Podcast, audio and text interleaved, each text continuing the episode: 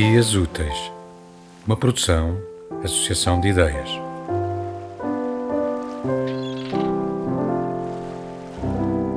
Havana, 14 de novembro de 1963. Che, meu amor, faz hoje quatro meses que nos conhecemos. Senti a paixão e o êxtase no instante em que posei os olhos em ti. Um momento prodigioso em que expulsei da vida a passagem do tempo. Amo-te por ti, mas também pelo que representas. Há um mundo de generosidade na tua pessoa. Adoro-te com devoção pelo teu papel de guerrilheiro na Serra Maestra, mas também pelas mudanças que introduziste em Cuba, a campanha de alfabetização, a reforma agrária, a nacionalização das grandes companhias americanas. São menções que jamais seriam associados ao desejo amoroso, a não ser em relação a um homem, cujo discurso modela a matéria de novos sonhos. Trouxeste a revolução a Cuba e também à minha vida amo-te, amo-te, amo-te.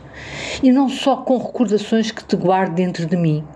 O que te torna ainda mais presente são os teus ideais e o propósito de libertar a humanidade do mundo tão feroz.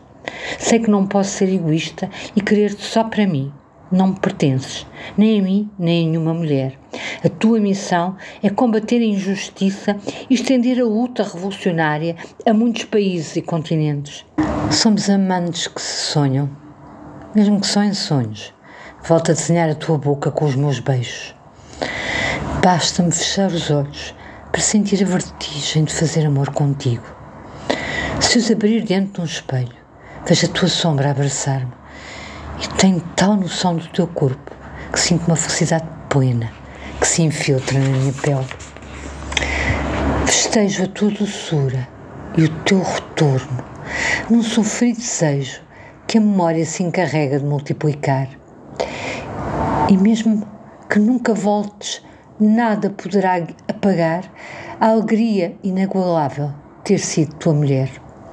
No dia em que decidir abandonar o meu marido, de certa forma, estarei a correr para os teus braços, fazendo parte da tua revolução. Um beijo da tua amante, Annie.